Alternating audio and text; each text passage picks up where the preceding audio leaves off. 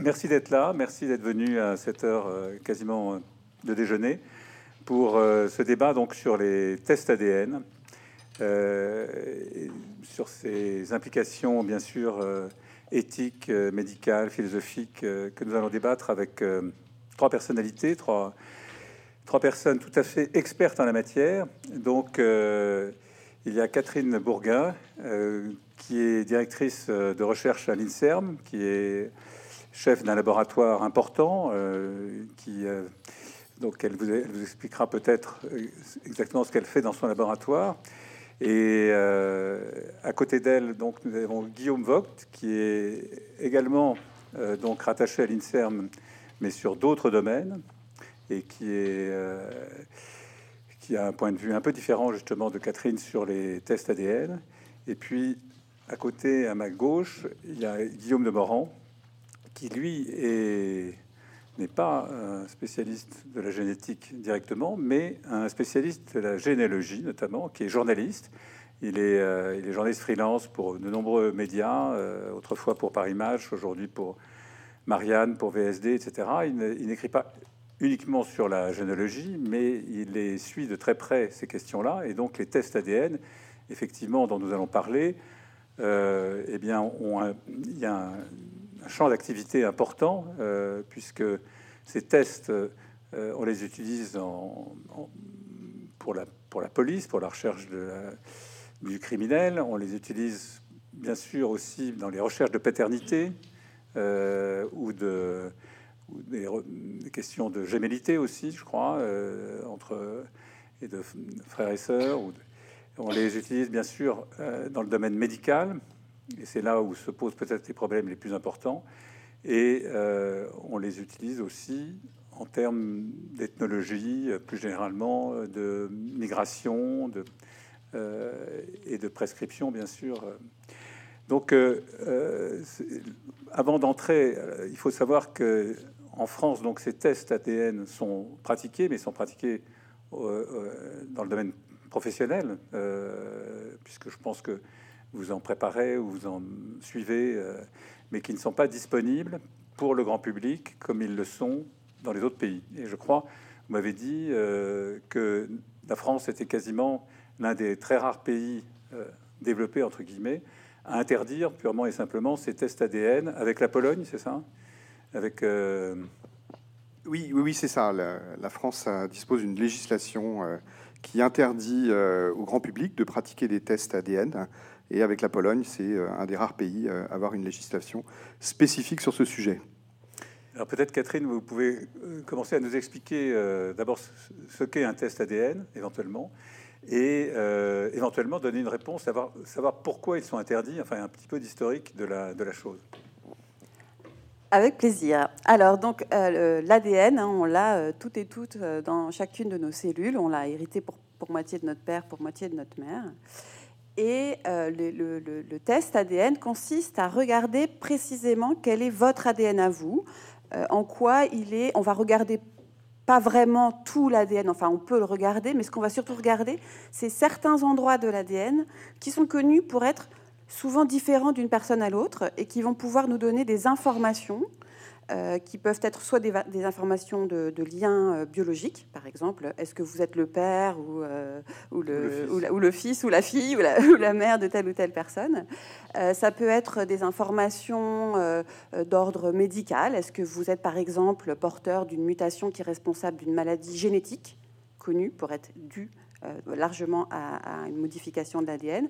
Et ça peut être aussi euh, une information sur vous-même. Vous avez parlé de police pour savoir si, l'ADN qu'on a retrouvé, par exemple, sur une scène de crime est le vôtre ou pas. Hein. Et enfin, euh, ça peut être une information utilisée pour tenter d'avoir des informations sur vos origines, les populations euh, desquels, euh, vous pourriez, auxquels vous, êtes génétiquement, dont vous êtes pardon, génétiquement les plus proches.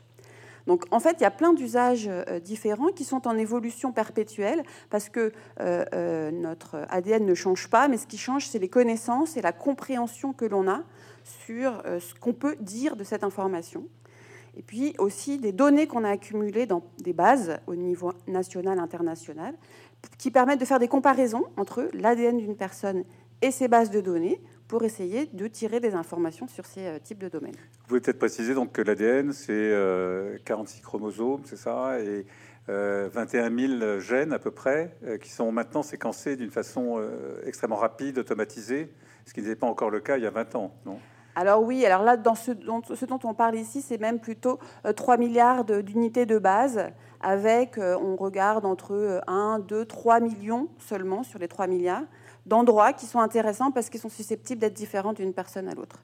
Et effectivement, euh, euh, la première fois qu'on a réussi à regarder toute la séquence d'un ADN, c'était au début des années 2000. Il y avait eu des consortiums internationaux, euh, des, des milliards de dollars investis pour faire un génome, alors qu'aujourd'hui, euh, on peut faire euh, l'équivalent de ce travail dans un laboratoire pour 500 euh, euros ou 300 euros. Enfin, ça dépend de toute une série de, détails techniques. Mais peut-être tu veux préciser Non? Alors, sur la question de l'histoire, voilà. Pourquoi en France, on a une législation particulière? D'abord, c'est une législation qui est mise en place après-guerre, hein, au, fil du temps, et qui est donc très nourrie de questionnements éthiques sur euh, qu'est-ce que ça veut dire la biologie, euh, de, traiter les, individus euh, selon leur appartenance biologiquement déterminée. Hein, c'est post-seconde guerre mondiale, encore une fois. Et donc, ça a nourri le souci porté par les politiques, hein, parce que c'est des lois qui ont été votées de, tous bords d'ailleurs, d'être très précautionneux sur ces technologies en pensant aux conséquences collectives de ces usages individuels. Hein. Et c'est ce qui a primé et qui a fait que dès le départ, il a été jugé important que tout test génétique soit réalisé par un professionnel, que ce soit un biologiste qui travaille pour un laboratoire de la police, euh, donc c'est le juge qui doit ordonner un test de paternité en France, Hein, mais le, biologiste qui fait le test, il est encadré par des pratiques, il a un diplôme particulier encadré par des pratiques. C'est la même chose en médecine. Et euh, c'est aussi, euh, enfin voilà, pour, pour, les deux grands. Et puis bien sûr les chercheurs aussi, les chercheurs qui doivent avoir des diplômes pour pouvoir être dans des laboratoires pour pouvoir faire ces trucs-là. Et donc l'idée, c'est vraiment de se dire, c'est un savoir qui peut avoir des effets collectifs. Contrôlons ces effets collectifs en s'assurant que euh, la façon dont ces tests sont faits ont des bénéfices qui sont suffisamment identifiés et clarifiés pour qu'on justifie de faire ces tests. Voilà. Donc ça, c'est le cadre légal, hein, je, simplifie à l'extrême évidemment, hein, euh, qui encadre la façon dont a été pensé le recours aux tests génétiques en France.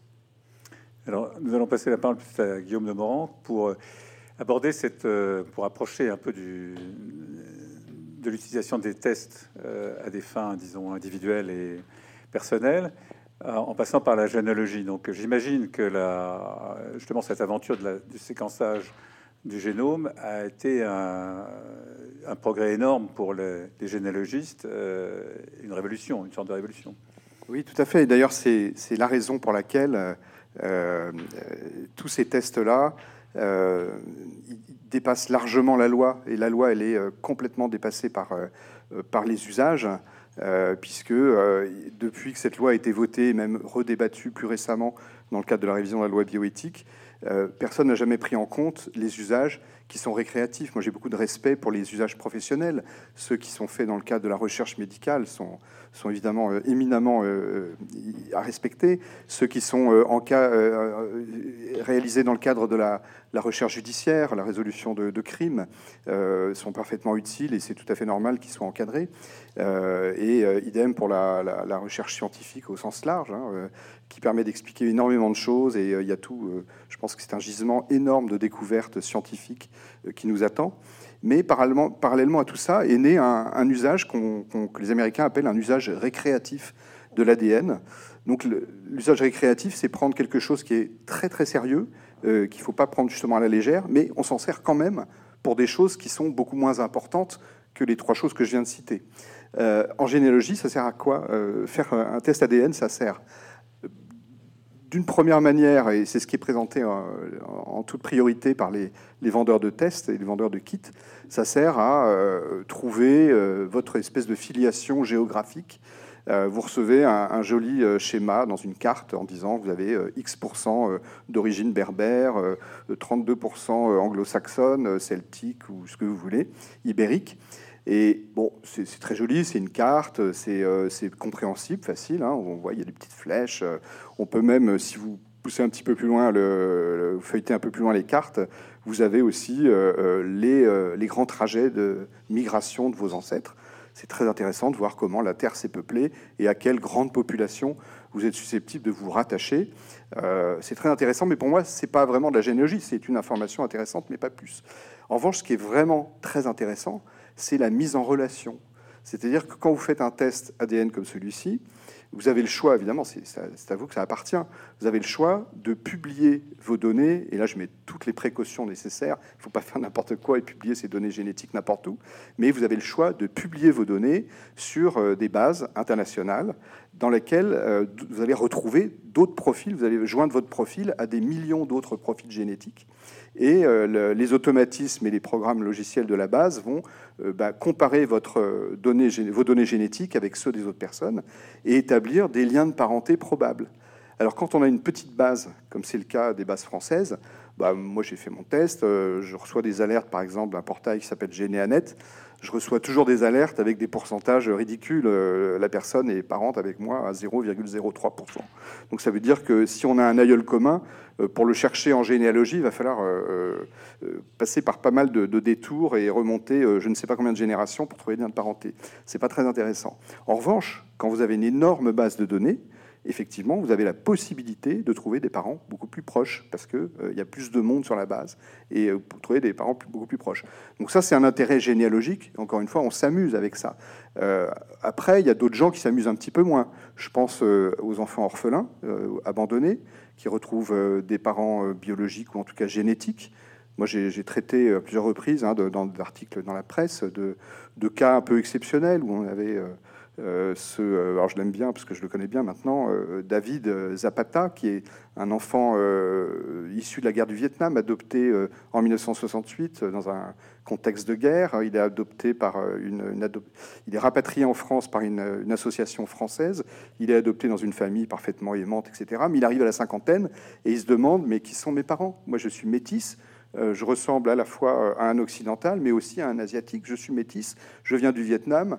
Il est quand même probable que si je cherche mon père, je vais quand même plus le retrouver dans les GI américains qui, occupait le pays à l'époque que euh, dans, une autre population. Il fait un test ADN, évidemment, il trouve, par, euh, dans ces, grandes bases de données américaines, il trouve relativement facilement un cousin qui, de fil en aiguille, l'amène à son propre père. Donc on a des découvertes de ce genre-là. Donc cet homme a retrouvé son père biologique. Chance, parce qu'après, c'est parfois il y a la, dimension psychologique. On peut tomber sur quelqu'un qui n'a pas du tout envie de faire ce genre de découverte avec vous, euh, qui avait complètement oublié ou qui, n'a pas du tout envie de rencontrer un, fils euh, biologique. Mais c'est parfois aussi des très belles découvertes, et là c'était le cas dans, ce, cas évoqué. Mais alors, est-ce que la qualité euh, des données en termes, pour, ce qui concerne effectivement la, les questions de paternité, de généalogie, est-ce que la qualité des données dépend effectivement du nombre de données déjà rassemblées euh, finalement, il faut que. Alors, les, données sont parfaites, euh, elles, sont, euh, elles sont scientifiquement rigoureuses. C'est toujours les mêmes. En revanche, c'est les informations qu'on en tire qui, sont, qui peuvent être différentes. c'est pas la même chose que de rechercher un lien de parenté que de rechercher la, traçabilité d'une mutation pour savoir si elle, elle s'adapte à telle ou telle maladie, parce que ça, c'est de la recherche médicale, c'est autre chose pour, être précis, dans les, dans les, pour, pour les données géographiques, pour savoir si vous êtes euh, du Moyen-Orient, euh, nord-africain, asiatique, euh, etc. globalement, les, bases qu'ont des millions d'individus donnent une, une, approximation qui est correcte. Pour, pour la géographie, cela fonctionne. L'autre chose, c'est que pour les, euh, affiliations, etc., euh, comme l'ADN, à chaque fois, il se sépare en deux. Vous avez 50% euh, de votre papa, de votre maman. eh bien, votre génome se divise en deux à chaque fois. Donc, ça fait 50, 25, 12, 6, 3, 1. Et puis ensuite, il reste plus grand-chose. Et au bout d'une dizaine de générations, on ne peut plus remonter à qui était son ancêtre. Mais donc, dans ce cas-là, il faut très peu d'informations pour savoir si on est relié à une dizaine de générations, à X ou Y. Par contre, les puces qu'on utilise pour faire ça, euh, c'est des tests que vous faites à 50 euros, à 100 euros, à bas coût, euh, font des erreurs. Euh, alors, c'est pas important quand on compare une population de 5000 à 5000, s'il y a quelques petites erreurs dans les puces, mais par contre, vous, au niveau de l'individu, vous êtes sur cette puce-là, et on va vous dire que vous n'avez pas cette mutation qui donne la pathologie alors que c'est faux. On a fait une erreur. Les erreurs, elles sont multiples. C'est parce qu'en fait, c'est un système de couleurs. Euh, on vous dit euh, de ne pas manger de pommes avant, une demi-heure avant. On vous dit pas forcément de ne pas embrasser votre partenaire. Euh, les échantillons arrivent par des colis à la poste. Et comme on les multiplie par millions par millions, bah, vous avez un nuage de points et vous êtes bien obligé de dire que ça, c'est un T ou ça, c'est un A, c'est-à-dire pour déterminer les lettres du génome. Et il y a des erreurs. C'est pour ça que dans le cadre médical, on n'utilise pas ces euh, variations au niveau de l'individu, on fait du séquençage qui coûte beaucoup plus cher. Vous avez par exemple une société, donc toutes les sociétés dans le monde qui ont commencé dans les années 2000, 2010, etc., c'était vraiment sur des petites puces où on prend euh, à peu près 600 000 ou 1 million euh, de points de votre génome pour essayer de déterminer des choses. C'était des puces scientifiques, mais en population, pas au niveau de l'individu. Ils ont détourné ça pour faire des tests et donner de la qualité pour les zones géographiques, pour les affiliations, mais totalement fausse pour la médecine. Et euh, le, point, c'est que les coûts vont drastiquement diminuer. En 90, on a fait un génome mondialement euh, pour 2-3 milliards. En l'an 2000, on a fait avec une société privée, Celera, euh, pour 200-300 millions d'euros en 3 ans. Le premier génome a pris 13 ans. Le, le deuxième, 2000, a pris 2-3 ans. Et maintenant, aujourd'hui, on arrive à faire un génome entier en une journée pour un coût effectivement euh, de 500, de 1000 euros, etc. Donc la qualité de ces tests est bonne d'un point de vue récréatif et généalogique, mais euh, n'est absolument pas euh, correcte pour les analyses médicales. Si, jamais on doit faire quelque chose médicalement, il faut regarder la séquence et ça doit être vu par un généticien et des personnes qui ont les compétences de savoir quelle, est, quelle va être la pathologie. Catherine, vous vouliez réagir à Oui, oui, oui, oui. Pour aller dans le sens, non, pas l'aspect médical, justement. En fait, en France, on l'a dit, euh, le, un test de paternité, par exemple, doit être euh, ordonné par un juge. Il est fait dans un laboratoire, euh, je l'ai dit, qui a des, des, procédures qui sont extrêmement contrôlées, vérifiées, par des biologistes qui sont diplômés et dont les compétences sont régulièrement remises en question. Euh, pourquoi? Parce que euh, quand on fait un test de paternité, par exemple, ou alors quand il y a un crime et qu'on a un ADN et qu'on on cherche à savoir si euh, le suspect potentiel qu'on a identifié correspond à l'ADN qu'on a retrouvé sur la scène de crime, il ne faut pas se tromper. Et en même temps, ce qu'on recherche, on ne recherche pas du tout tout l'ADN hein, dans, ce type d'enquête. on, va regarder une vingtaine de points sur l'ADN. Donc on n'est pas du tout dans l'exhaustivité. C'est des techniques qui sont rodées depuis euh, le début des années 90, même si elles ont un peu évolué. Et pourtant, il y a un travail, un souci de, euh, pour reprendre un petit peu ce que disait Guillaume, de suivi des échantillons, parce que une des erreurs les plus fréquentes, c'est d'échanger les échantillons. Ça, ça arrive tout le temps dans les laboratoires, parce qu'il y a quand même des humains. Donc il y a en fait tout un travail autour qui est compliqué et qui requiert, pour pouvoir fonder des décisions aussi importantes que euh, considérer qu'il y a un élément supplémentaire pour envoyer quelqu'un en prison, ou, au contraire imposer une paternité euh, autant que faire se peut d'ailleurs, parce que bon voilà, euh, c'est jamais le seul élément le test génétique dans un test de paternité, dans une décision de justice. Hein. ça toujours contribue à, hein, c'est remis en contexte. Mais en tout cas, il y a un souci de proportionner le contrôle qualité à l'enjeu de la décision qui est associée au test. Et dans la dimension récréative. J'imagine qu'il y a des protocoles quand même assez, assez sévères. Euh, très sévères, très sévères, et qui sont très contrôlés. Hmm. C'est ça que je veux dire. On est très très loin de quelque chose de récréatif, parce que l'usage qui est pensé est un usage qui est censé être associé à des droits. Hein. Euh, si, si, on est euh, montré, si le, juge dit que vous êtes le fils d'eux, et eh ben vous pouvez prétendre à. Hein, voilà. Donc c'est très important de dire que la question de la qualité, ce n'est pas une question hors sol comme ça. Il n'y a pas des bons tests et des mauvais tests. Ça dépend des conditions de réalisation qui dépendent de l'enjeu.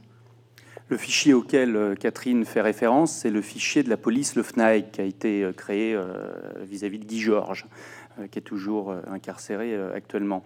Et donc, on a commencé ça pour les violeurs, les multirécidivistes. Et en fait, on a commencé par 10 marqueurs, on est passé à 20, je crois, je ne sais pas à quel moment.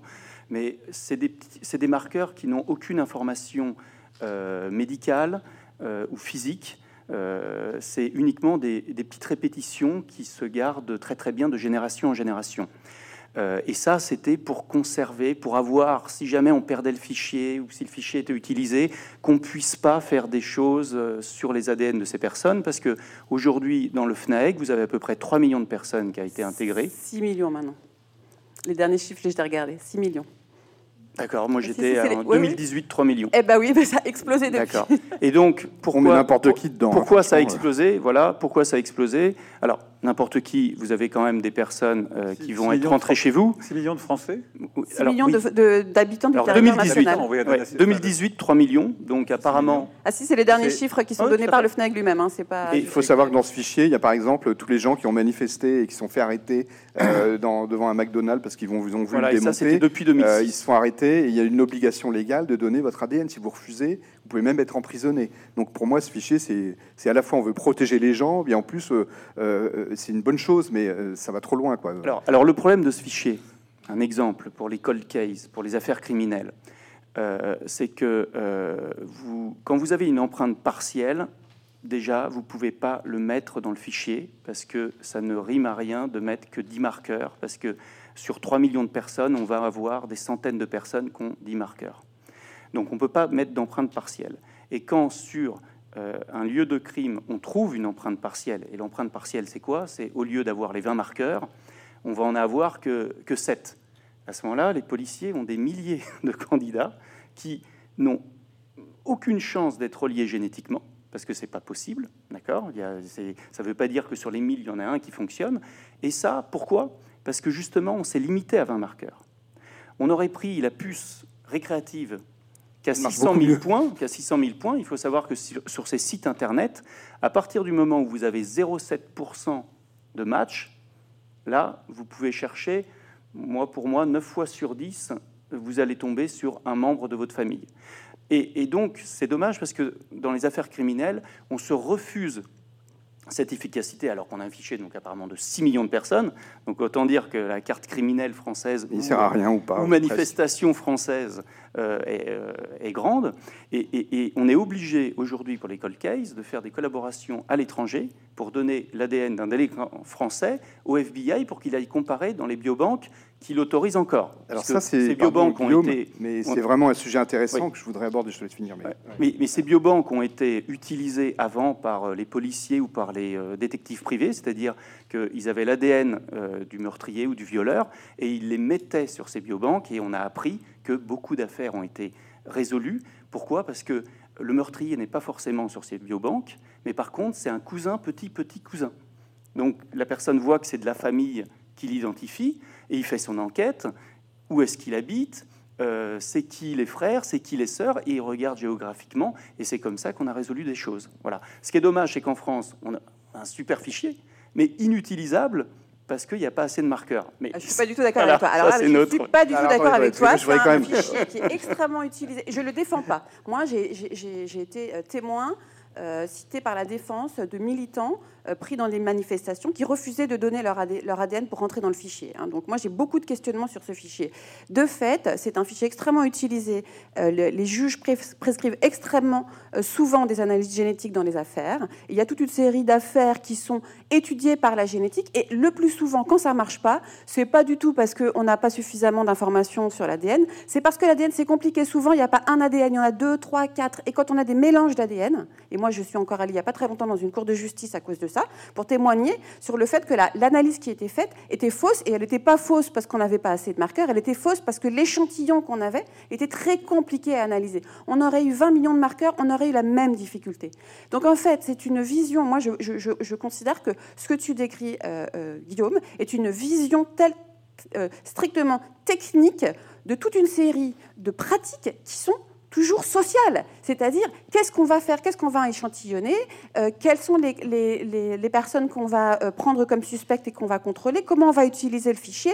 Tout ça, ça compte énormément dans le fait de y arriver ou de ne pas y arriver. Et pour revenir à la façon dont les Américains, le FBI, utilisent les bases de données récréatives avec beaucoup dit, mais moi j'aime pas cette technique, cette, cette terminologie, je l'utilise jamais, est-ce que je considère que c'est jamais récréatif? 100%, il y a trop d'usages possibles. La preuve, le FBI, sans demander leur avis aux gens, est rentré dans ces bases de données. C'est exact au début, mais maintenant c'est plus le cas. Ça dépend des, boîtes. ça dépend des boîtes.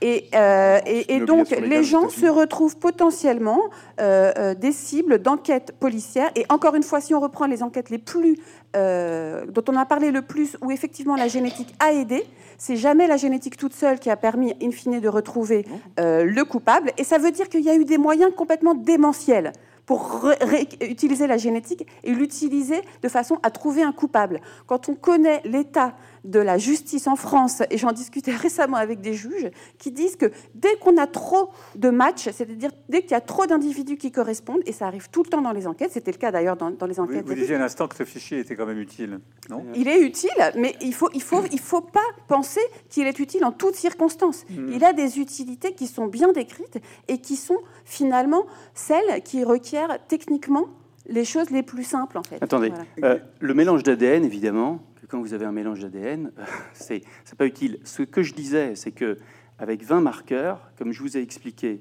vous avez 50% de votre ADN qui va à chaque fois euh, se diviser en deux d'une génération à une autre.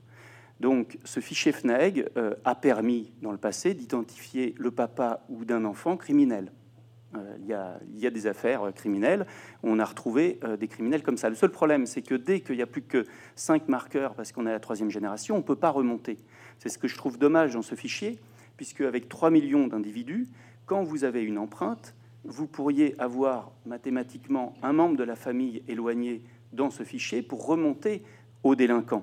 Comme on n'a que 20 marqueurs, on ne fait pas ça. Et c'est pour ça qu'on passe par des biobanques qui ont 600 000 marqueurs, euh, qui permettent d'avoir sur les 600 000 0,7% de ces 600 000 points, et qui permet de dire ça, c'est le petit petit cousin, le, le violeur ici, a un petit petit cousin euh, aux USA. Et ça, ça va permettre de faire l'enquête et de remonter. Voilà. On va laisser parler euh, Guillaume de Morand sur cette question. C'est un sujet que j'ai traité plein plein de fois aux États-Unis et qui est passionnant. C'est la manière, euh, on porte un jugement ou pas là-dessus, hein, mais c'est la manière dont les, les, généalogistes américains ont inventé une nouvelle façon de résoudre des cold. Actuellement, aux États-Unis, vous avez euh, depuis 2018, vous avez plus de 200 cold donc des affaires criminelles non résolues, dont certaines dataient des années 60, voire fin des années 50, qui ont été résolues, c'est-à-dire des gens, des, corps qui ont été retrouvés. On n'avait jamais trouvé les, auteurs, euh, mais il y avait simplement une trace ADN dans euh, des, des objets qui entouraient le corps ou sur le corps lui-même. Et on a fait des tests ADN, on a identifié un profil ADN, un profil génétique très précis, euh, celui de la victime. Et quand euh, il y avait un deuxième profil génétique, soit mélangé, parce qu'évidemment, si on parle de viol, forcément c'est mélangé, mais euh, encore une fois, moi, les, les interrogations que j'ai eues auprès des enquêteurs de la gendarmerie nationale et de la police nationale, ils m'ont tous dit que, bon, techniquement, c'est quand même de plus en plus fiable si une deux ADN sont mélangés, on arrive de mieux en mieux, je ne dis pas que c'est parfait, mais on arrive de mieux en mieux à, les séparer. Enfin, en, tout cas, aux États-Unis, euh, euh, les généalogistes, on parle de généalogie, ont eu l'idée de, euh, demander au FBI ou de demander aux, autorités policières et judiciaires du pays, de certains États, ça a commencé par la Californie, de prendre pour tester un ADN inconnu qui a été retrouvé sur une scène de crime et qui n'est pas celui de la victime.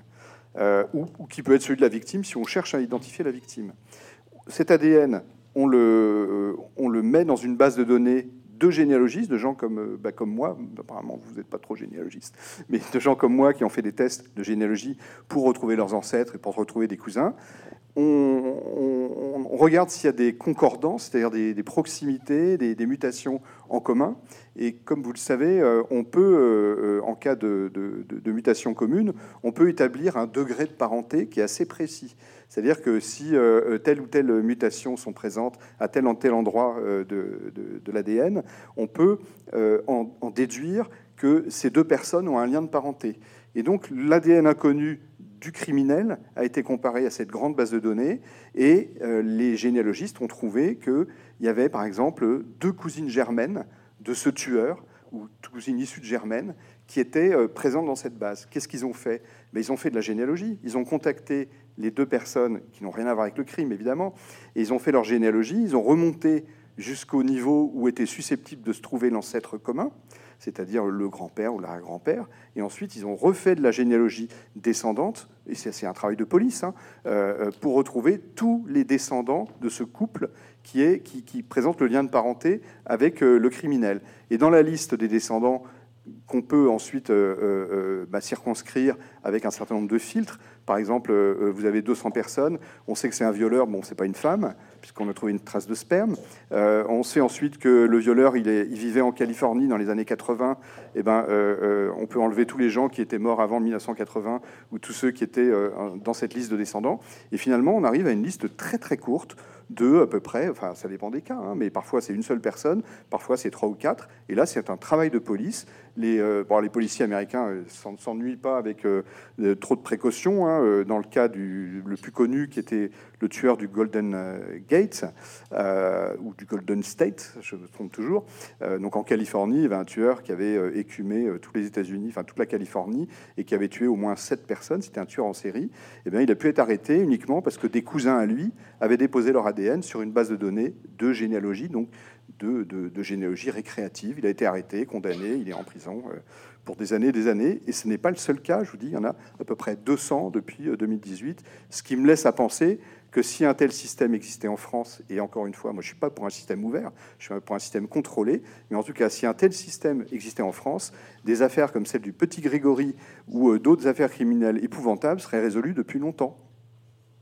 Catherine, vous vouliez réagir Oui, je voulais dire euh, au moins deux choses. J'ai énormément de choses à dire, mais il faut que la parole circule. La première, c'est que ça veut dire, si je, enfin, je, reprends sur ce qui vient d'être dit, que en fait, quand quelqu'un donne son ADN, achète un service euh, génétique, en fait, il, embarque avec lui toute sa famille. Hein, donc, il faut bien avoir euh, conscience que quand vous donnez votre ADN, enfin, vous le donnez pas, en l'occurrence, vous payez pour un service, voilà. Bah, vous n'avez pas demandé votre avis, son avis à votre frère avec qui vous, vous êtes fâché depuis dix ans. Hein eh bien lui, il y est aussi. Voilà. Et ses enfants aussi. Voilà. Donc c'est quand même une décision individuelle dont les conséquences collectives peuvent être parfois heureuses, mais peuvent être aussi pas du tout heureuses et pas du tout euh, partagées. Donc la question de savoir à qui appartient mon ADN, évidemment, alors d'abord, il ne m'appartient pas, parce que ce n'est pas une logique patrimoniale, mais en tout cas, je le partage avec beaucoup de proches, et voilà. Et donc ça permet éventuellement euh, de régler des affaires, mais ça veut dire aussi que euh, quand on constitue un fichier eh bien, en fait, par exemple, si on reprend ces, enquêtes-là, quand il était question, euh, potentiellement, quand on, fait des recherches pour savoir si c'est pas exactement vous qui êtes dans le fichier, mais si ça serait pas un de vos proches, hein, souvent il y a beaucoup de signaux qui sortent, il y a beaucoup de proches potentiels qui sont pas dans le fichier, mais qui sont concernés et qui deviennent des suspects. Hein. donc ça veut dire aussi qu'on transforme beaucoup de gens en suspects potentiels. Moi, je me souviens d'une collègue euh, euh, juge d'instruction qui me raconte une histoire absolument sordide d'un enfant trouvé euh, tué dans une poubelle dans un, dans un lieu, très jeune, voilà, mort-né pratiquement. et donc on fait le prélèvement sur l'enfant et on recherche le père. Évidemment, il n'est pas dans le fichier, mais on a des apparentés éloignés. C'était avant que ça se restreigne l'usage du FNAEC, parce qu'aujourd'hui, le, fichier des empreintes génétiques, quand on fait des recherches familiales, on peut rechercher que des proches apparentés, c'est-à-dire du premier degré. Voilà. Et à l'époque, ce n'était pas le cas. On pouvait chercher largement. Ça, c'est une loi plus récente qui a contrôlé. Et ce qu'elle me raconte, c'est qu'elle se retrouve, elle, juge d'instruction en Seine-Saint-Denis, avec les moyens que vous connaissez peut-être des juges d'instruction générale et en Seine-Saint-Denis en particulier, à avoir euh, plus de 100 personnes suspects potentiels par la génétique, qui sont en fait des suspects sur une base qui n'est pas liée à leur comportement, enfin aux, raisons euh, classiques de suspecter quelqu'un dans la police. Voilà. Donc ce que je veux dire, c'est que ça transforme la, pratique policière, ça transforme qu'est-ce que ça veut dire être suspect, qu'est-ce que ça veut dire être mis en cause, etc. Donc en fait, c'est des transformations sociales qui sont profondes. Oui, mais alors ça, c'est à cause de la mauvaise qualité de notre fichier, parce qu'on n'a que 20 marqueurs. Si jamais on avait les 600 000 marqueurs, on verrait qu'aucun ne correspond et vous auriez pas 100. Effectivement, elle a raison, à chaque fois qu'il y a une affaire criminelle et qu'on a euh, une empreinte partielle, et l'empreinte partielle, ça peut être juste dû parce que c'est le papa ou c'est l'enfant, et donc c'est 50%, d'accord? Et dans ce cas-là, vous avez effectivement des centaines de possibilités qui sont toutes fausses. Alors qu'on sait que dans un fichier, quand on compare l'ADN dans les biobanques, qu'on en 10 millions, vous allez voir tout de suite si vous avez des matchs au-dessus de 0,7%, ça appartient à la famille. Si c'est un match de 50%, c'est l'enfant ou c'est le père. Et si c'est un match inférieur, c'est ce qu'il a expliqué. Et donc c'est à cause de la paucité de ce fichier en France qu'on a ces problèmes-là. Mais l'alternative, c'est que si on a les l'alternative, elle, est discutable, elle est extrêmement discutable parce que ça veut dire que si on met toutes les variations génétiques, euh, si on met toutes les variations génétiques dans le fichier de police, ça veut dire quoi? Ça veut dire que toutes les informations concernant votre santé qui sont potentiellement dans l'ADN, hein, euh, et, et encore une fois, même si elles n'y sont pas, on peut considérer que vous rentrez dans telle catégorie, hein, parce que par exemple, il y a des gens qui ont des mutations génétiques, ils sont censés être malades, en fait, ils ne sont pas malades. On ne comprend pas pourquoi. C'est comme ça, c'est la vie, c'est comme ça. Hein. Et or, on peut tout à fait considérer sur la base génétique qu'ils sont malades. Donc on peut aussi faire des catégories. On peut mettre les gens dans des cases sur des critères biologiques. Hein. Et, plus on a d'informations, plus on peut faire des cases facilement. Hein. alors que ces cases, elles sont souvent très incertaines. Ça, c'est la, première chose. Et maintenant, je, me, je me rappelle de ce que je voulais dire. Sur la question de la généalogie. Vous dites on n'est pas généalogiste. Bah, moi, j'ai une passion pour la généalogie. J'ai même fait ma thèse sur l'utilisation de la génétique dans des grandes populations. On a des grandes généalogies. J'étais devenue spécialiste du traitement des données de généalogie. Je, euh, génétique, je veux dire. Hein, voilà. Bon, donc j'ai une passion pour ça. Mais de quoi on parle? C'est-à-dire quand on recrée sa généalogie personnelle, on remonte dans les ancêtres. On n'est pas en train de vérifier que c'est une euh, euh, parenté biologique génétique. Et bien souvent, tout le monde sait bien que dans les familles, il y a des histoires.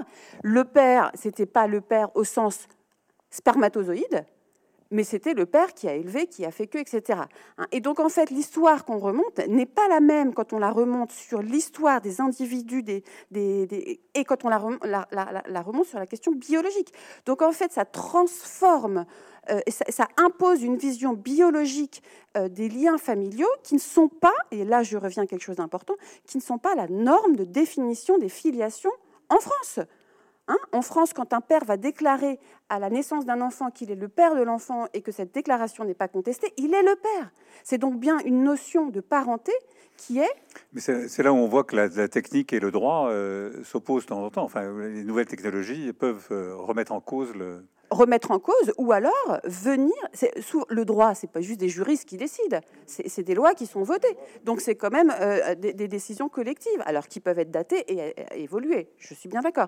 Mais ce que je veux dire, c'est qu'au moment où on fait ces lois, c'est pour des raisons qui sont des raisons complexes, des équilibres complexes, et la technologie seule n'est pas une raison pour transformer ces lois. Il peut y avoir plein de raisons pour transformer ces lois, mais se dire qu'il faut faire un changement légal, législatif, tiré par la technologie parce que la technologie nous imposerait ces changements, moi je trouve que c'est une vision non seulement simpliste, mm. mais qui est une source de problèmes qu'on n'envisage pas quand on pense que au miracle de la technologie. La question. je voulais juste répondre sur, votre affirmation, comme quoi le, euh, c'est pas de la généalogie, euh, c'est de la biologie. Euh, mais c'est justement la, génétique est en train de changer le rapport des généalogistes euh, par rapport à, enfin, le rapport des généalogistes à leur identité, parce qu'on parle quand même de l'identité ici, on est là pour ça, euh, et, ça change justement. On, a euh, des perspectives nouvelles qui sont offertes. De vous disiez dans, chaque famille, il y a toujours un accident, le grand-père n'a pas vraiment été le grand-père, etc., etc. Et ben moi j'ai plein de demandes de gens qui me disent, vous savez, moi ma grand-mère, bon, elle m'a toujours dit que voilà, etc., etc. Et ben on peut vérifier grâce à ça, grâce à des bases de données comme ça, on peut déjà vérifier si c'est vrai ou c'est faux. Euh, moi, j'ai eu l'occasion de vérifier que euh, ma petite cousine, c'était bien ma petite cousine, euh, par la génétique et donc par la biologie. notre grand-père, mon grand-père et son arrière-grand-père, bah, finalement, c'était bien la même personne puisque la génétique le disait. Bon, c'est plutôt amusant. C'est encore une fois, moi, je trouve ça léger comme sujet, et, c'est une vraie demande qui arrive, qui est nouvelle, justement parce que la génétique est là quand il n'y avait pas de génétique, on ne se posait pas la question de la biologie, on n'avait aucun moyen de la vérifier. Maintenant, on a le moyen de la vérifier, ou en tout cas de la commenter, de l'analyser et d'en tirer quelque chose. Et beaucoup de gens en tirent des choses hein, de ce genre d'analyse. Je, voudrais maintenant en venir à la, loi elle-même, et justement pourquoi, euh, pourquoi en France est-ce interdit, euh, et qu'est-ce que vous proposez les uns et les autres. Euh, lors de vos interventions, on a compris un peu votre point de vue, mais vous pouvez peut-être le, préciser chacun. C'est-à-dire que est-ce que est-ce qu'effectivement le, fait que la France soit euh, un peu isolée dans cette, est-ce que c'est pas une ligne Maginot euh, euh, qui ne, finalement n'est pas très efficace puisque vous me disiez avant le débat qu'il y avait peut-être 100 000 personnes ou plus, ou 150 000 personnes en France qui ont fait faire des tests récréatifs, entre guillemets. On parle jusqu'à un million. Hein, jusqu'à un million peut-être. Euh, peut-être qu'il y en a dans cette salle. Et donc, est-ce qu'on peut en venir oui, à, la, à la loi et savoir qu'est-ce que vous pourriez proposer, ou en tout cas, euh, quel est votre point de vue Guillaume, peut-être d'abord? Alors, e, effectivement, le, point, c'est qu'on a légiféré euh, avant de savoir ce que c'était euh, un gène. Euh, le, 16.1 du Code civil explique qu'il y a une non-patrimonialité du corps humain, donc évidemment qu'on ne peut pas vendre et acheter des organes, et à l'intérieur du corps, il y a quoi? Il y a l'ADN. Donc c'est de là ensuite qu'on a dit, article 16.10, qu'on pouvait étudier les caractéristiques génétiques uniquement, en tout cas pour ce paragraphe, dans le cadre de la recherche ou dans le cadre du soin, euh, après qu'on ait dûment expliqué la finalité. C'est-à-dire, on va, regarder des gènes sur le cancer parce que vous avez un cancer, ou alors on va étudier euh, votre génome pour savoir pourquoi vous avez les yeux bleus. Voilà. Une fois qu'on explique la finalité, on a le droit, dans, notre loi, de, faire ça. Donc c'est pour ça qu'en France, c'est interdit, et on ne peut pas soi-même faire un test génétique. On est à minima obligé d'avoir un médecin qui va nous prescrire une ordonnance, et dans ce cas-là, c'est légal. Mais je dis vraiment un minima. Voilà. Donc, euh, euh, moi, ce que je propose, c'est-à-dire, pour moi, il ne faut pas changer la loi. Si on change la loi, il va y avoir, c'est notre différent, euh, il va y avoir toutes ces sociétés nord-américaines qui vont faire, comme a fait par erreur euh, MyHeritage, elle a fait en 2018 une campagne de publicité sur BFM TV, CNews, en disant regardez c'est génial, vous pouvez retrouver des membres de votre famille, vous avez les, les, zones géographiques, et, cette pub est passée plein de fois. Le seul truc, c'est que l'ARPP, je crois, l'agence de, qui, euh, voilà, de, régulation qui aurait, crié au crime si jamais c'était une pub pour acheter un rein, euh, s'est pas rendu compte que c'était interdit. Donc elle est quand même passée plein de fois et c'est pour ça qu'en 2018, à Noël, il y a eu plein de petits paquets qui sont arrivés. Donc, euh, si jamais on change la loi, il y aura toutes ces publicités, et je vous promets que le site de 20 Me, par exemple, a vraiment évolué, euh, et, maintenant il est, beau, il est ergonomique, et donc vous allez plutôt vouloir trouver des, des, euh, des proches dans des grandes biobanques. Dans ce cas-là, vous allez directement donner votre ADN aux entreprises nord-américaines. Et ça, je trouve ça dommage. C'est pour ça que pour moi, en ne changeant pas la loi et en permettant juste dans le cadre de la recherche d'avoir votre ADN et de vous fournir des informations si vous en consentez dans le cadre du soin ou d'affiliation, etc., dans une biobanque française, gratuite, publique euh, et protégée, euh, ça laissera le temps, 5 ans, 10 ans, comme le plan Frangénomique 2025 dans le cadre du soin, à être ergonomique et beau et utile, comme mon espace santé euh, qui fonctionne pas très bien en ce moment parce que bah, il y a plein de choses qui manquent, mais on va y arriver. Donc ça laissera le temps aux Français de proposer mieux, parce que ce qui est génial en France, c'est qu'on est le seul pays au monde où on peut soigner gratuitement. Aux USA, il y a 200 000 personnes par an qui font banqueroute pour des frais médicaux, qui vendent leur maison. En France, globalement, quand vous avez une pathologie, vous êtes accompagné et on vous rembourse. Et c'est pour ça que si jamais on vous dit qu'il n'y a pas de pathologie, vous n'allez pas aller chercher ailleurs. Il y a un point de confiance. Aux USA, on est heureux de dépenser de l'argent pour une maladie imaginaire. Mais en France, il n'y a pas d'intérêt. Donc, sur 100 personnes, il n'y en a qu'une ou trois à qui on va dire génétiquement, on peut voir quelque chose. Les 97 autres, il n'y a rien, il faut juste bien vivre. On n'a pas suffisamment de connaissances en génétique. Voilà ce que je propose. Garder la loi, mais demander à la CNIL d'essayer d'avoir une, de ne pas dire que comme le législateur n'a pas légiféré là, euh, c'est qu'il euh, préférait que ça ne se fasse pas. C'est un petit peu de réfléchir à l'inverse. Si c'est pas légiféré là, c'est qu'on peut peut-être élargir le champ des finalités. Voilà. Guillaume de Morand, vous avez un point de vue, je crois, plus libéral. Alors, moi, je ne suis, suis, pas un vrai libéral, parce que je suis très attaché aux, grandes missions régaliennes euh, de l'État qui doit mener, etc. Mais en revanche, je trouve que dans ce domaine-là, euh, il faut protéger le consommateur. Il faut le protéger. Et comment on peut le protéger? En lui donnant euh, euh, un cadre précis dans lequel il pourrait faire ce genre de test et y associer un certain nombre de mesures de protection conservatoire. je vous donne un exemple. Si moi j'obtiens mon, mon, test ADN, ça veut dire que je vais recevoir ou avoir la possibilité de télécharger un fichier de type Excel qui fait à peu près 600 000 lignes. Vous pouvez l'ouvrir, vous n'allez rien comprendre, il n'y a que des variations génétiques à TCG et compagnie. Euh, euh, en revanche, ce fichier-là, si vous le mettez sur une base de données, eh bien, que vous l'associez à un certain nombre d'informations qui vous concernent, c'est évident qu'on va mettre votre nom, votre prénom, votre date de naissance et tous les éléments qui font votre état civil en face de ces données génétiques. Euh, moi, je propose qu'on puisse séparer très nettement euh, l'état civil de la personne qui dépose les, données génétiques, ce qui fait qu'on a un profil génétique qui est d'une certaine manière un peu plus anonymisé. Ça, c'est une première chose. La deuxième chose, c'est euh, de toutes les façons, on est en Europe, on est en France, et il y a un règlement européen qui s'applique, qui s'appelle le règlement pour la protection, le règlement général pour la protection des données, le RGPD. et celui-ci, ce règlement, il y a un certain nombre de, choses qui s'appliquent déjà, d'ailleurs, euh, éventuellement à des clients de sociétés américaines euh, qui auraient euh, acheté donc des, des, tests aux États-Unis. C'est-à-dire, dans les dispositions, il y a je dois pouvoir retirer mon ADN sur simple demande. Et quand vous lisez après, moi, euh, on est bien obligé de faire confiance à un moment, mais si vous êtes abonné, par exemple, à Ancestry ou FTDNA, euh, vous avez clairement dans les, euh, dans les rubriques « Je veux supprimer mon ADN, de, mon ADN de votre base de données », et ils le font. je veux dire, ils n'ont pas intérêt à le garder. Et les sanctions du RGPD, on dit toujours « Oui, les, Américains s'en foutent ». Ben non, ils s'en foutent pas, parce que c'est grave, les sanctions qui peuvent aller contre une entreprise américaine qui enfreindrait les règlements européens. C'est quand même grave, il y a des amendes qui sont considérables, il y a des interdictions d'exercice euh, dans d'autres activités, etc. Donc ça fait partie aussi d'un domaine où euh, il y a un minimum de protection. Moi, je demande à ce qu'on rajoute euh, des protections supplémentaires et que ces tests soient autorisés de cette manière-là, avec une loi spécifique qui viendrait bien encadrer les dispositions et qui ouvrirait cette possibilité, comme ça avait d'ailleurs avait été longuement débattu lors de la, révision de la loi sur la bioéthique euh, récemment. Il y a eu de longs débats là-dessus. Euh, bon, les députés et sénateurs ne sont pas tombés d'accord euh, et ont préféré garder une version très restrictive de l'utilisation de la génétique. mais c'est quelque chose qui, de toutes les façons, à mon sens, va évoluer.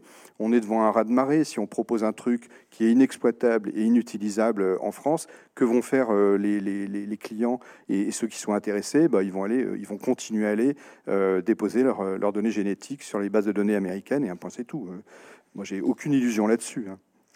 Catherine Bourguin, votre. Alors, moi, évidemment, je ne suis pas du tout d'accord avec ce qui vient d'être dit. Euh, moi, je crois que toute l'histoire de la génétique humaine, hein, qui remonte euh, au moins euh, au milieu du 19e siècle, montre combien c'est un savoir compliqué qui a été utilisé euh, par les eugénistes à la fin du, 19e siècle dans un souci tout à fait à l'époque bienveillant d'améliorer le pool de la population. Hein. il faut remettre en l'histoire en contexte et qu'en fait toute l'histoire du développement de la génétique par des gens qui commencent à comprendre ce qu'on peut faire de ces savoirs montre à quel point c'est un savoir compliqué à gérer.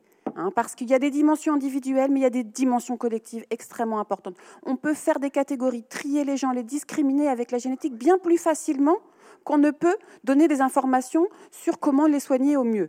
Voilà. Et c'est les raisons qui ont historiquement procédé en France euh, euh, aux réglementations qui sont en place. Et je crois, moi, aujourd'hui, qu'on est très loin d'avoir fait transformer la balance entre les risques collectifs et les bénéfices individuels, et que si on voulait mettre en place des nouveaux dispositifs qui permettraient d'avoir la même rigueur qu'on a aujourd'hui en génétique médicale et les mêmes coûts, du coup, parce que qui dit rigueur, qualité, encadrement, suivi du RGPD, parce que je suis désolée, mais les, données génétiques sont considérées par le RGPD comme des données identifiantes, même si on ne fait pas le lien avec votre état civil. Hein. Donc de toute façon, c'est d'ailleurs c'est pour ça qu'on l'utilise euh, dans les enquêtes.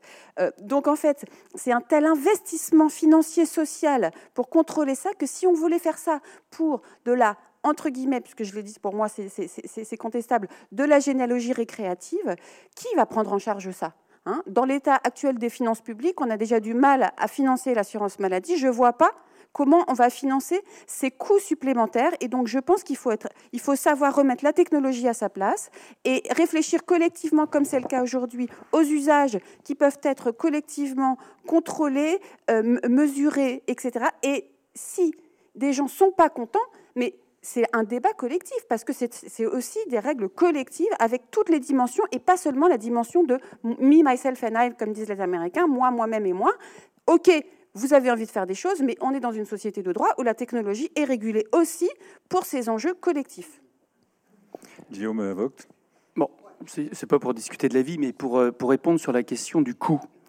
Euh, en France, vous avez donc des protocoles de recherche qui sont euh, gratuits pour le participant. Il va donner son génome pour euh, savoir si le cancer est génétique, si une pathologie est génétique. Et c'est un génome entier aujourd'hui, pour faire simple, qu'on regarde. Le point, c'est que quand on fait de la génétique, quand on fait ces protocoles de recherche, il nous faut de toute façon un génome pour répondre à une question.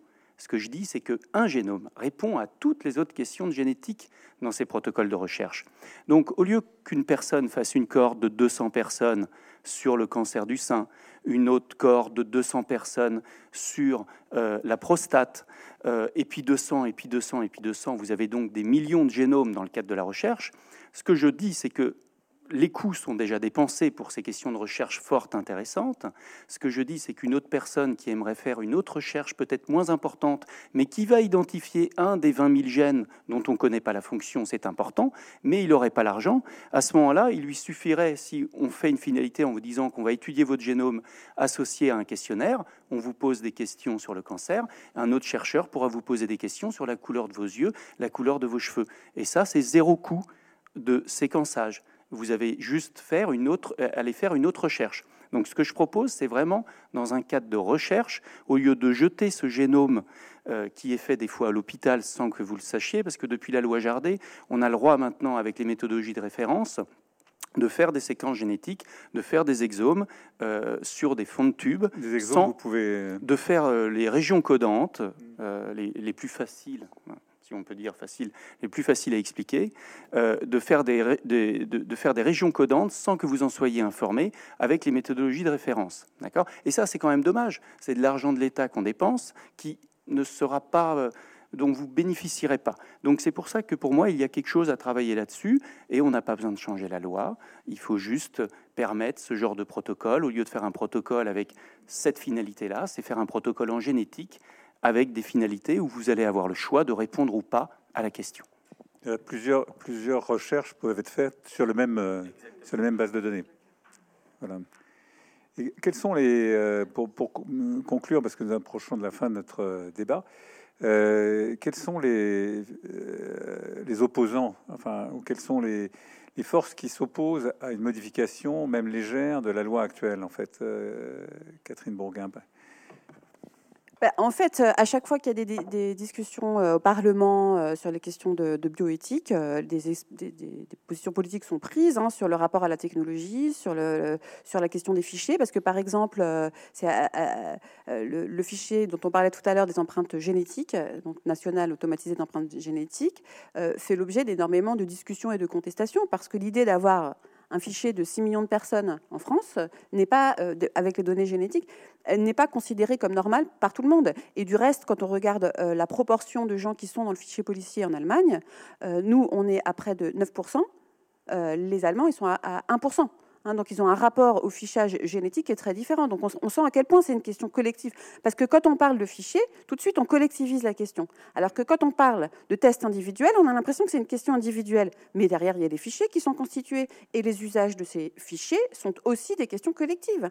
Voilà, donc en fait, c'est les débats politiques qui se posent sur qu'est-ce que ça veut dire faire ces grandes bases de données euh, génétiques, euh, pour quels usages, avec quels intérêts, etc. Et donc c'est des équilibres politiques qui se votent, d'ailleurs qui sont souvent assez transversaux au groupe politique, parce que la question de euh, euh, comment se posent ces questions est quand même assez compliquée. Et entre la dimension technique et la dimension conséquence sociétale, tout le monde n'est pas forcément d'accord. On a bien vu ici, on connaît tous chacun un petit bout du problème et on n'a pas le même point de vue. Je ne sais pas si on voterait différemment pour autant. Enfin, voilà, ce que je veux dire, c'est qu'on sent que c'est quelque chose qui est transversal et qu'il y a des forces politiques aujourd'hui en France qui sont globalement contre ces usages-là.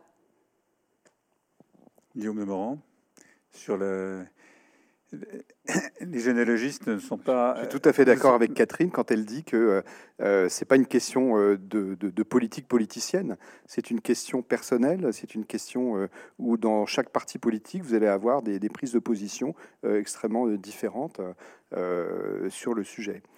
chez les généalogistes, ils, sont pas, ils ne sont pas assez nombreux pour avoir un poids politique finalement. Et... Non, non, les généalogistes sont, sont, des gens très tranquilles, très calmes, mais qui font plein plein de recherches, qui font avancer la recherche historique, qui font malgré eux avancer la recherche génétique, parce qu'ils passent des tests illégaux, certes, mais finalement, ils déposent leur leurs données génétiques sur les bases de données et euh, pourquoi pas un jour ça, pourrait être exploité euh, euh, médicalement, scientifiquement dans, le cadre d'une recherche.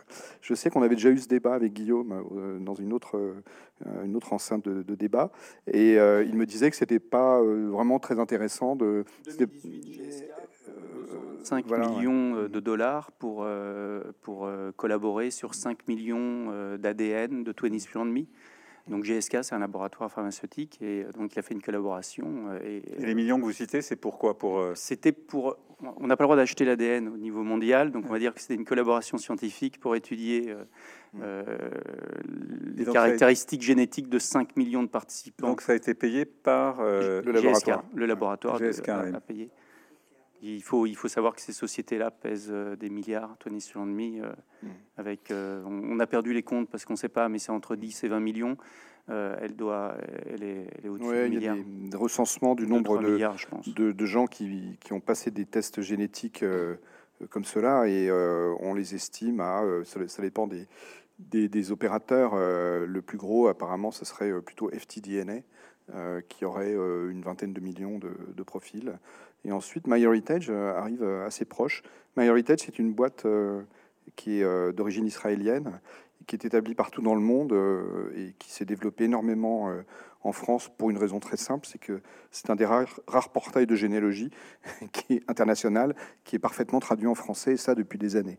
Euh, donc quand un portail traduit en français propose d'acheter des tests génétiques et que c'est tout expliqué en français, eh ben, qu'est-ce qui se passe? Les gens ne savent pas que c'est interdit et ils achètent des tests génétiques avec une explication en français et ils, le font sans savoir euh, vraiment que c'est interdit. Jamais MyHeritage va vous dire que c'est interdit, évidemment. C'est un point FR, oui. Et, ce qui est intéressant pour euh, revenir sur les Israéliens, c'est que euh, en Israël, alors que on peut dire le poids des fichiers a été conséquent pour eux, ils font de l'optimisation génétique. ils proposent aux, aux, familles, quand elles vont avoir un enfant, de regarder si dans leur, dans leur communauté il y a certaines variations qui créent des pathologies, et au lieu juste de de, prendre un enfant qui sera pas malade parce que c'est des maladies récessives, il faut avoir les deux allèles, ils essayent justement d'éliminer ces allèles-là. Donc, euh, c'est vraiment, voilà, c'est des débats qui doivent être faits, c'est propre aux nations, propre euh, à l'histoire, mais, mais je trouve que euh, c'est proche de l'eugénisme. Il y a des jolies choses. Oui, mais alors l'eugénisme a une, définition sale parce que ça a été sali. Euh, on, a, on, a, on, a, créé ce terme avant de savoir ce que c'était un gène aussi. Euh, voilà, on, peut. Et il faut savoir que si vous voulez éliminer les maladies, c'est ce que font les Israéliens, c'est-à-dire il faut éliminer dans la population générale les variations. que, que vous, vous êtes bien portant, mais vous avez les variations qui vont créer la maladie. C'est pas en éliminant les gens qui sont malades. Non, bien sûr. Donc, euh, c'est pour ça, on peut trouver un autre terme ou pas. Alors, on parle d'optimisation génétique, mais c'est ce que font les Israéliens. Et je trouve ça pas mal du tout. Il y en a d'autres qui préfèrent pas du tout. Et c'est un débat. Voilà, c'est. Catherine Bourguin, un monde de conclusion, parce que nous allons arrêter. Non, mais alors là, on, ouvre un nouveau débat. On peut encore y passer trois heures, hein, parce que sur l'histoire du génisme et les sur le génisme, je suis pas sûr d'être tout à fait d'accord avec Non, mais c'est ça, parce que c'est. Mais là, là, on voit bien à quel point, peut-être pour avoir un mot de la fin, ces questions génétiques sont des questions qui parcourent nos questions euh, sociales, historiques, profondément. Qu'est-ce que ça veut dire faire des enfants Qu'est-ce que ça veut dire avoir une situation de handicap Quelle place on fait pour la différence, pour le soin, etc. C'est encore un nouveau champ qu'on pourrait ouvrir. Et donc voilà, pour moi, une raison supplémentaire de penser ces, questions génétiques au niveau collectif, au moins autant, si ce n'est bien plus, qu'au niveau individuel. Eh bien, il me reste à vous remercier tous les trois euh, pour cette. Je crois que ça a été un débat très euh, très riche euh, en informations. Et je remercie donc les internautes qui nous ont suivis en direct et d'autres qui vont nous suivre. J'espère qu'ils vont nous suivre le débat un peu plus tard. Et bien sûr, je remercie aussi les, personnes qui sont ici présentes dans cette salle euh, pour écouter le débat et nous aurons, euh, aurons l'occasion dans quelques minutes de, de vous laisser la parole. À bientôt.